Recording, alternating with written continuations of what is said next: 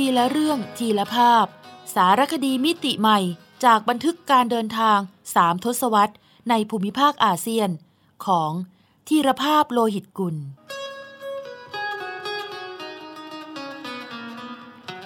อ่านโดย สมปองดวงสวัย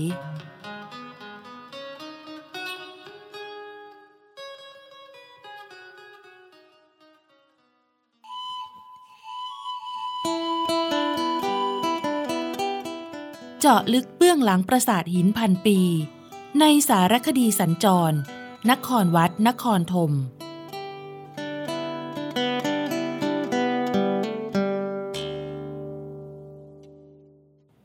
ขี่กำปั่นเหาะเกาะนายรำคาญ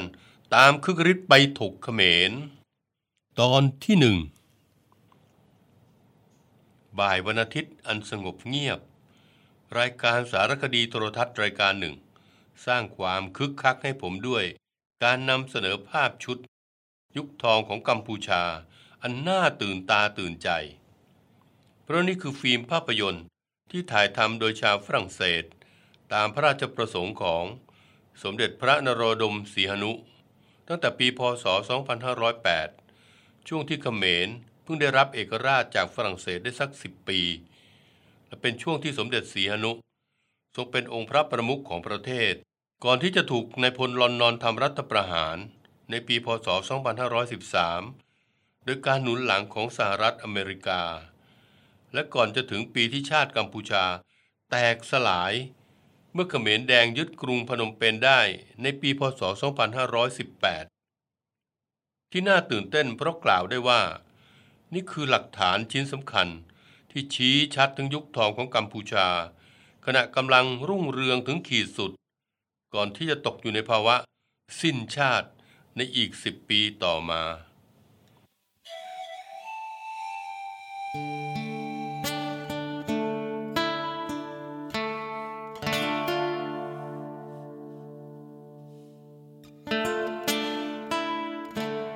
พศ 2508 ปีที่ถ่ายทำหนังชุดนี้ ยังเป็นจุดหักเหทางประวัติศาสตร์ของกัมพูชา เพราะเป็นปีที่สีหนุ ตัดสินพระทัยอย่างเด็ดเดี่ยว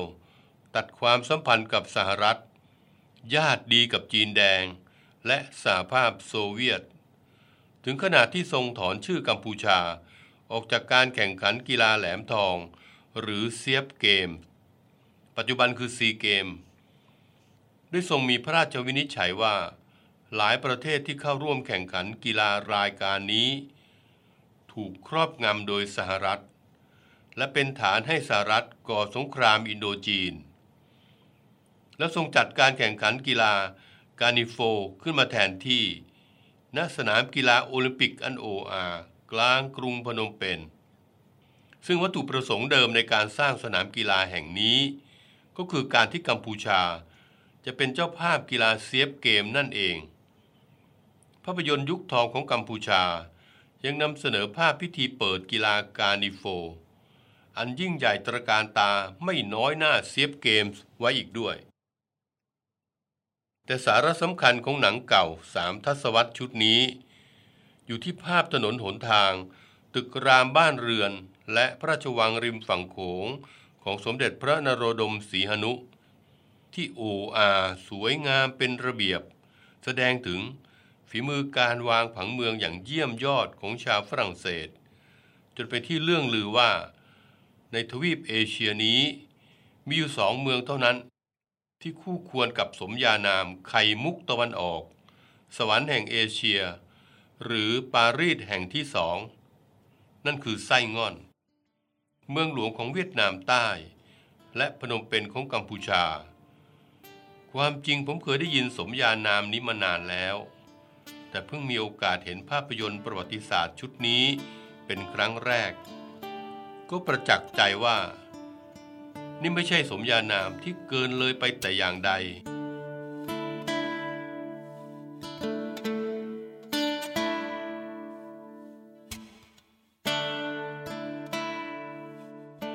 ภาพยนตร์สารคดีชุดนี้ เป็นเหตุให้ผมต้องขวนขวายคนหนังสือถกเขมร ของหม่อมราชวงศ์คึกฤทธิ์ปราโมทกลับมาอ่านอีกเป็นรอบที่สาม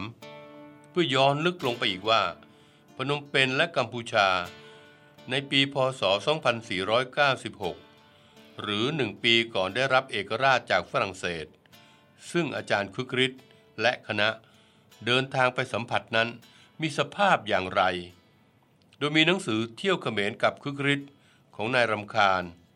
หรือประหยัด สอนาคนาตซึ่งเพิ่งค้นเจอในกรุหนังสือเก่าของพ่อ เป็นคู่มืออ่านข้างเคียงกันไปด้วยทำให้ทราบจากนายรำคาญว่าคำว่าเรือบิน หรือเครื่องบิน หรืออากาศยานของเรานั้นเขมรเขาก็มีเรียกได้หลายคำเหมือนกัน แต่ข้าพเจ้าติดใจภาษาของชาวบ้านคำหนึ่งซึ่งเขาเรียกว่ากำปันเหาะ หรือจะเรียกในสำเนียงไทยว่ากำปั่นเหาะ ฟังดูเป็นบ้านๆดี อันเป็นที่มาของการขี่กำปั่นเหาะเกาะนายรำคาญตามคึกฤทธิ์ไปถกเขมรณบัดนี้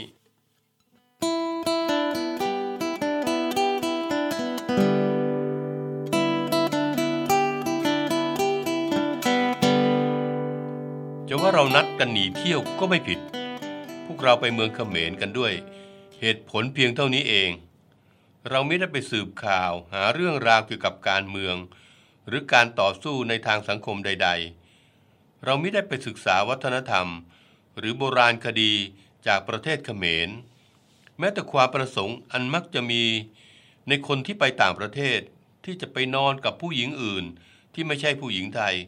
ก็ไม่เคยผุดขึ้นในใจของเรา นี่คือบทเกริ่นนำของหม่อมราชวงศ์คึกฤทธิ์ปราโมท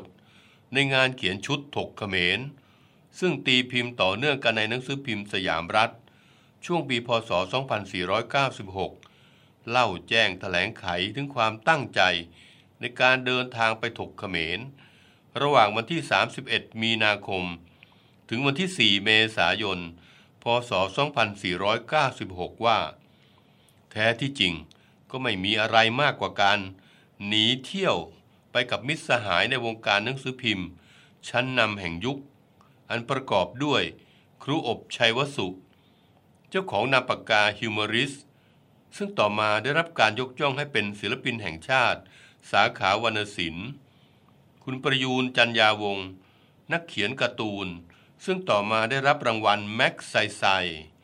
และคุณประหยัดสอนาคนาตคอลัมนิสเจ้าของนาปากกานายรำคาญ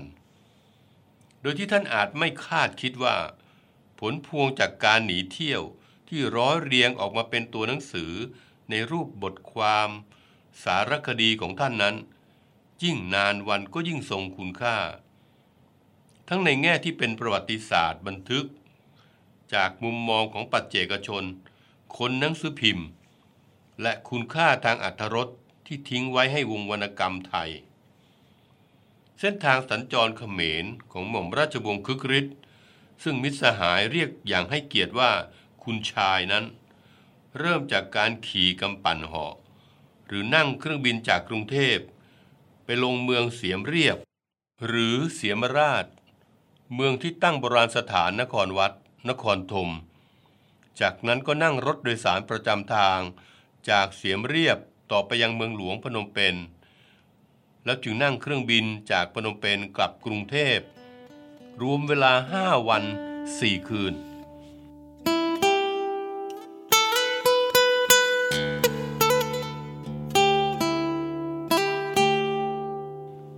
บันทึกการเดินทางในบทเกริ่นของอาจารย์ทำให้เราทราบว่า ในปีพศ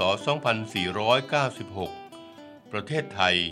มีนายกรัฐมนตรีชื่อจอมพลปพิบูลสงคราม เจ้าของสโลแกน เชื่อผู้นำชาติพ้นภัย ถ้าราษฎรไทยคนใดจะเดินทางไปต่างประเทศ จะต้องใช้เวลา 1-2 เดือน ในการทำพาสปอร์ต หรือหนังสือเดินทาง ที่สำคัญคือจะต้องถูกตำรวจสันติบาลสอบประวัติก่อนด้วย จากนั้นก็ต้องทำเรื่องขอวีซ่าเข้าประเทศกัมพูชา ในกรณีที่จะไปเที่ยวเฉพาะ นครวัดนครธม จะใช้เวลารอวีซ่าไม่ถึงชั่วโมง แต่ถ้าจะไปถึงพนมเปญอาจต้องรอถึงสองสัปดาห์ทีเดียว ขณะที่สายการบินก็มีบริษัทเดินอากาศไทย ซึ่งปัจจุบันคือการบินไทย และสายการบินเวียดนาม ซึ่งใช้เครื่องดาโกต้าสองเครื่องยนต์ ซึ่งเป็นของเหลือใช้จากสงครามโลกครั้งที่สองที่เพิ่งจะยุติไปก่อนหน้านั้นไม่นาน โดยบินจากกรุงเทพไปเสียมเรียบทุกวันอังคาร และจากกรุงเทพไปพนมเปญทุกวันศุกร์โชคดีที่ชื่อเสียงของสยามรัฐในยามนั้นทำให้คณะนักหนังสือพิมพ์จากไทย ที่นำโดยคุณชายคึกฤทธิ์สามารถรวบรัดเวลาที่เยิ่นเย้อจนสามารถเดินทางไปเขมร โดยใช้เวลาเบ็ดเสร็จ นับแต่ทำพาสปอร์ต จนถึงวันเดินทางไม่ถึงสองสัปดาห์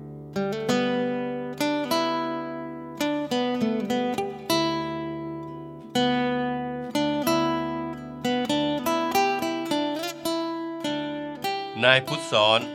คนที่นำเราเที่ยว แกพูดได้สี่ภาษา คือเขมร ไทย อังกฤษ ฝรั่งเศส แกเกิดแอนดูผมเป็นพิเศษ หรืออย่างไรก็ไม่รู้ได้เลย ทุกครั้งที่แกหันมาพูดกับผม แกก็พูดรวมกันทั้งสี่ภาษาในประโยคเดียวกัน เป็นต้นว่า ประหยัดรากไม้หน่อยคุณ US on the right แปลเป็นไทยว่า ระวังรากไม้หน่อยคุณ มันอยู่ทางขวา ขมรในปีพศ 2496 อบอวลไปด้วยกลิ่นอายของฝรั่งเศส เพราะเป็นปีที่เจ้าอาณานิคมสายเลือดนโปเลียน ยังไม่ให้เอกราชแก่ชาวกัมพูชาอย่างสมบูรณ์แบบ แม้จะยอมรับให้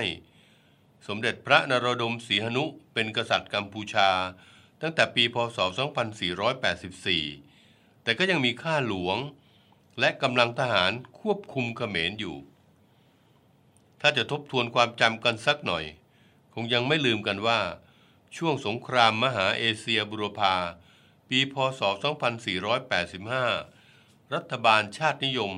ของจอมพลปพิบูลสงคราม ซึ่งกองทัพญี่ปุ่นหนุนหลัง ได้ยึดเอาเมืองเสียมเรียบ พระตะบองศรีโสพลมาจากฝรั่งเศส แล้วถึงกับตั้งชื่อเมืองเสียมเรียบเสียใหม่ว่า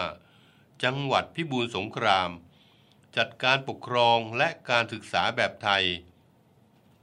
จนแม้แต่จิตภูมิศักดิ์นักคิดนักเขียนฝ่ายก้าวหน้า ซึ่งเป็นชาวอำเภอประจันตคามจังหวัดปราจีนบุรี ก็ยังเคยไปเรียนหนังสือที่โรงเรียนมัธยมจังหวัดพระตะบอง ก่อนที่จะสอบเข้าอักษรศาสตร์จุฬาแต่เสียมเรียบ พระตะบองศรีโสพล เป็นของไทยอยู่ได้แค่สามปี ครั้นญี่ปุ่นแพ้สงครามโลกครั้งที่สองในปีพศ 2488 ไทยก็ต้องคืนกลับให้ไปเป็นเมืองขึ้นของฝรั่งเศสตามเดิม ในขณะที่ฝรั่งเศสก็กำลังย่ำแย่เพราะถูกฮิตเลอร์บุกโจมตีแทบเอาตัวไม่รอด จวนเจียนจะปล่อยอินโดจีนให้เป็นอิสระอยู่แล้ว พอดีมีสหรัฐอเมริกาให้ความช่วยเหลือทั้งอาวุธและการเงิน จึงฮึดฮัดกลับมารื้อฟื้น อำนาจในเวียดนาม ลาว กัมพูชา อีกเหมือนคนห่วงก้าง แต่กลับมาใหม่ครั้งนี้ต้องต่อสู้กับองค์กรผู้รักชาติ อย่างเวียดมินในเวียดนาม ขบวนการประเทศลาวและฝ่ายเขมรอิสระอย่างหนัก กระทั่งพศ 2497 เมื่อฝรั่งเศสพ่ายแพ้อย่างหมดรูป ในศึกเดียนเบียนฟูที่เวียดนามเหนือนั่นแหละ จึงยอมให้เอกราชอย่างสมบูรณ์แก่อินโดจีน ดังนั้นกัมพูชาและเสียมเรียบ ในปีที่คุณชายและคณะหนีไปเที่ยวปีพศ 2496 จึงยังอยู่ในฐานะเมืองขึ้นฝรั่งเศส กลิ่นอายของความเป็นฝรั่งเศส โชยเข้าจมูกคนหนังสือพิมพ์ อย่างหม่อมราชวงศ์คึกฤทธิ์ตั้งแต่ย่างขึ้นบันไดเครื่องบินเลยทีเดียว เมื่อแอร์โฮสเตสสาวชาวเวียดนาม ประกาศเชิญผู้โดยสารขึ้นเครื่อง โดยใช้ทั้งภาษาอังกฤษ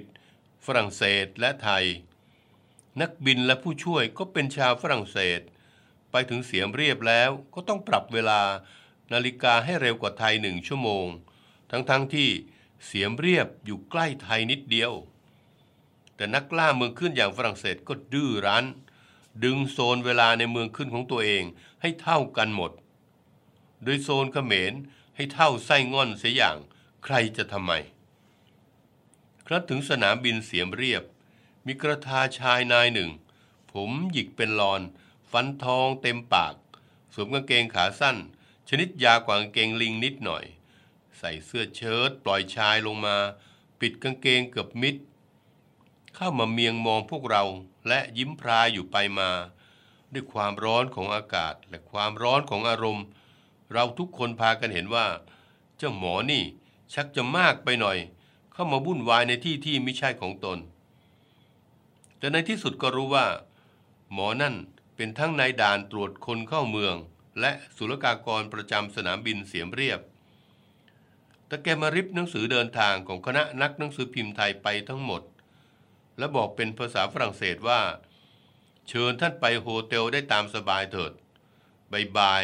ผมผ่านไปจะเอาหนังสือเดินทางไปทิ้งไว้ให้ที่นั่น อ้าวทำไมเล่าคุณชายถาม ผมจะต้องเอาไปให้ฝรั่งเขาดู และตีตราก่อน ผมมีหน้าที่แต่มาเก็บเอาไปให้เขาเท่านั้น กลิ่นอายของความเป็นฝรั่งเศสที่ปกครองอินโดจีนมานับร้อยปี ยังกินความถึงการที่ ชาวเขมรต้องขับรถเลนขวาแบบฝรั่งเศส มีธรรมเนียมเซียตราเบรก หรือนอนพักกลางวันสองชั่วโมงแบบฝรั่งเศส ในตลาดมีแปงหรือขนมปังแท่งยาวแบบฝรั่งเศสขาย แม้แต่พระพิสุสงฆ์ในโรงเรียนนักธรรม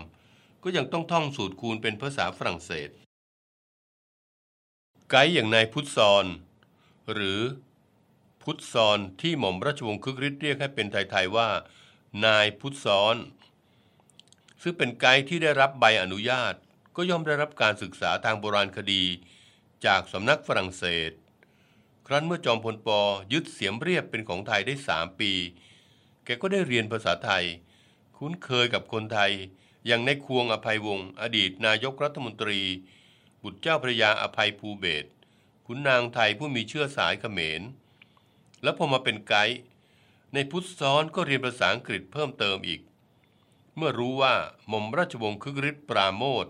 เป็นปัญญาชนนักหนังสือพิมพ์ ที่รู้ทั้งภาษาอังกฤษและฝรั่งเศส นายพุทธซ้อนก็เลยพูดกับคุณชายด้วยสี่ภาษาในหนึ่งประโยคดังกล่าวมาแล้ว และในรถตู้ที่นำนักท่องเที่ยวไปชมนครวัดนครธมยังมีบาร์ขนาดย่อมอยู่ที่หัวรถ ข้างๆคนขับ มีคนประจำบาร์พร้อมที่จะส่งถ้วยเครื่องดื่มชนิดแก่ๆหรือสิ่งที่ครูอบ ไชยวสุ เรียกว่า น้ำหวานที่มีคุณภาพเหมือนเครื่องดื่ม หรือที่ฝรั่งเศสเรียก cassis soda นั้นให้แก่ผู้โดยสารได้ทุกขณะ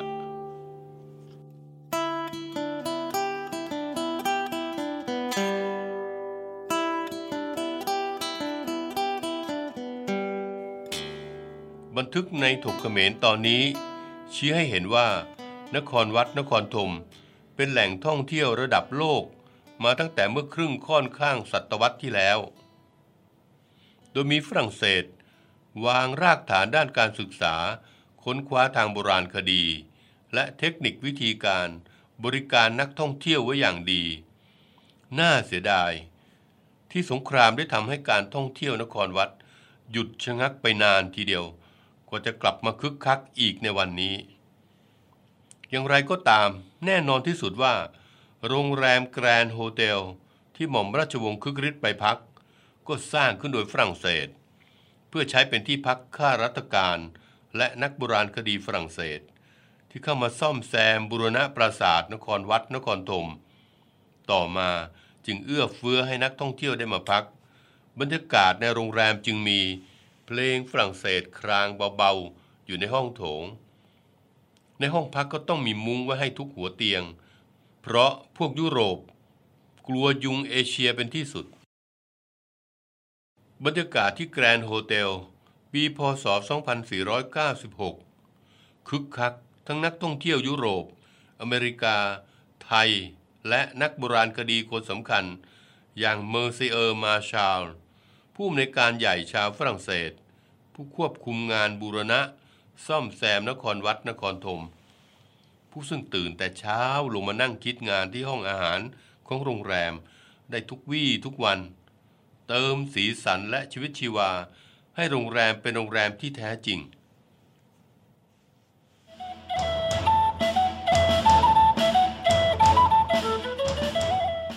ซอกแซกอาเซียน ทุกซอกทุกมุมของอาเซียนมีเรื่องราวที่ค้นหาได้ไม่รู้จบ โดย กิติมาพรจิตราธร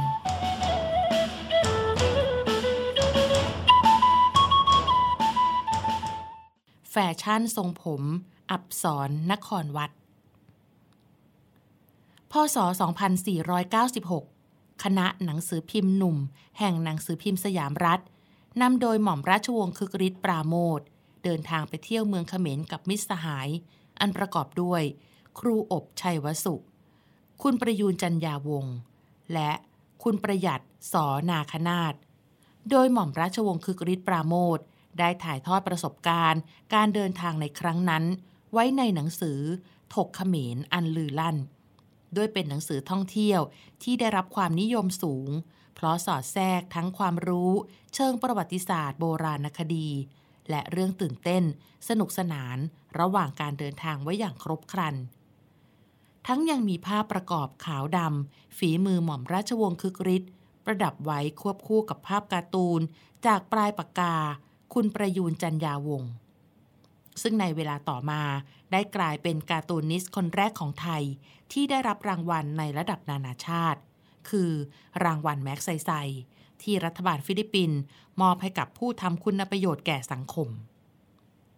ในส่วนที่เกี่ยวข้องกับเทพอัปสรนครวัด คุณประยูรได้รวบรวมทรงผมของเหล่าเทพธิดา หลากหลายรูปทรง เป็นของฝากแด่ผู้อ่าน โดยเขียนคำบรรยายไว้ว่า ไปเขมรครั้งนี้ ผมได้ของมาฝากคุณสาวๆ ในเมืองเราสิ่งหนึ่ง คือ แฟชั่นแบบผม ทรงอับสรนครวัด เดินลอกแบบผมทุกแบบจากหินสลัก รูปนางอับสรทั้งหลายที่ปรากฏเรียงรายอยู่ในปราสาทใหญ่น้อย วนเวียนค้นหาแทบทุกซอกทุกมุม คุณชายหม่อมราชวงศ์คึกฤทธิ์ คุณครูอบชัยวสุ และคุณประหยัดต้องช่วยกันสอดส่องค้นหา การหลงหูหลงตาด้วยความเหนื่อยยาก ระยะทางเดินสำรวจยาวหลายกิโล ใช้เวลาสามวันจึงสำรวจจบ ปีนป่ายปราสาทหิน ปีนขึ้นปีนลงกี่เที่ยวจำไม่ได้ครับ ส่วนแฟชั่นแบบเสื้อนั้น ไม่เห็นมีจะให้ผมลอกเอามาฝาก เพราะอับสรแกไม่ใส่เสื้อกันเลยสักคน แฟชั่นกระโปรงก็ไม่ไหว ถึงผมลอกมาฝากคุณคุณทั้งหลาย คงนุ่งลำบาก เพราะอับสรแกนุ่งประกบไว้เฉยๆ เหมือนม่านโรงหนัง เวลาขึ้นรถลงเรือ นั่งสามล้อ ไม่ได้การแน่ แถมยังนุ่งกระโปรงใต้สะดือ เอาดอกไม้ทัดชายพกเล่นเสียอีกด้วย คิดว่าคุณคุณทั้งหลาย คงไม่ยอมเอามาดัดแปลงใช้ ผมจึงงดเสียไม่ปีนป่ายเที่ยวลอกเอามากำนัน เขียนให้ดูเล่นอย่างเดียว เพื่ออย่าได้เอาเป็นเยี่ยงอย่างครับ อย่างไรก็ตาม เมื่อพิจารณาแบบผมอับสรนครวัดที่คุณประยูนรวบรวมเอาไว้ในถกเขมรแล้ว ก็ชวนให้ตั้งข้อสังเกตว่า นักออกแบบทรงผมระดับโลกปัจจุบัน อาจได้แรงบันดาลใจ จากเทพอับสรนครวัดก็เป็นได้ เพราะทรงผมนางอับสรหลายแบบ ก็ยังเห็นมีดารานักร้อง ทั้งไทยและสากลทำตาม อันสะท้อนว่าศิลปะเขมรเมื่อพันปีก่อน มีความคลาสสิกเป็นอมตะจริง ๆ แต่เรื่องที่นางอับสรไม่ใส่เสื้อนั้น สอดคล้องกับบันทึกของโจต้ากวนชาวจีน ที่ร่วมเดินทางไปอาณาจักรขอม กับคณะราชทูตของกษัตริย์ราชวงศ์หวน ในปีพศ 1838 เขาได้กล่าวถึงเครื่องแต่งกายของชาวเขมรในสมัยนั้นว่า ทุกคน นับตั้งแต่พระเจ้าแผ่นดินลงมา ทั้งชายและหญิง มุ่นมวย และเปลือยท่อนบน ใช้ผ้าพันเอว เมื่อออกไปนอกบ้านก็เพิ่มผ้าผืนใหญ่หนึ่งผืน พันทับผ้าผืนเล็กเข้าไว้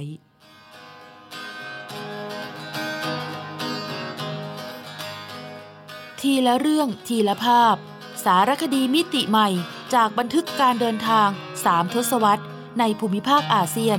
ของ ทีรภาพโลหิตกุล สร้างสารรค์ดนตรีโดย นิพนธ์เรียบเรียง และบุญชัย ชุนหรักโชต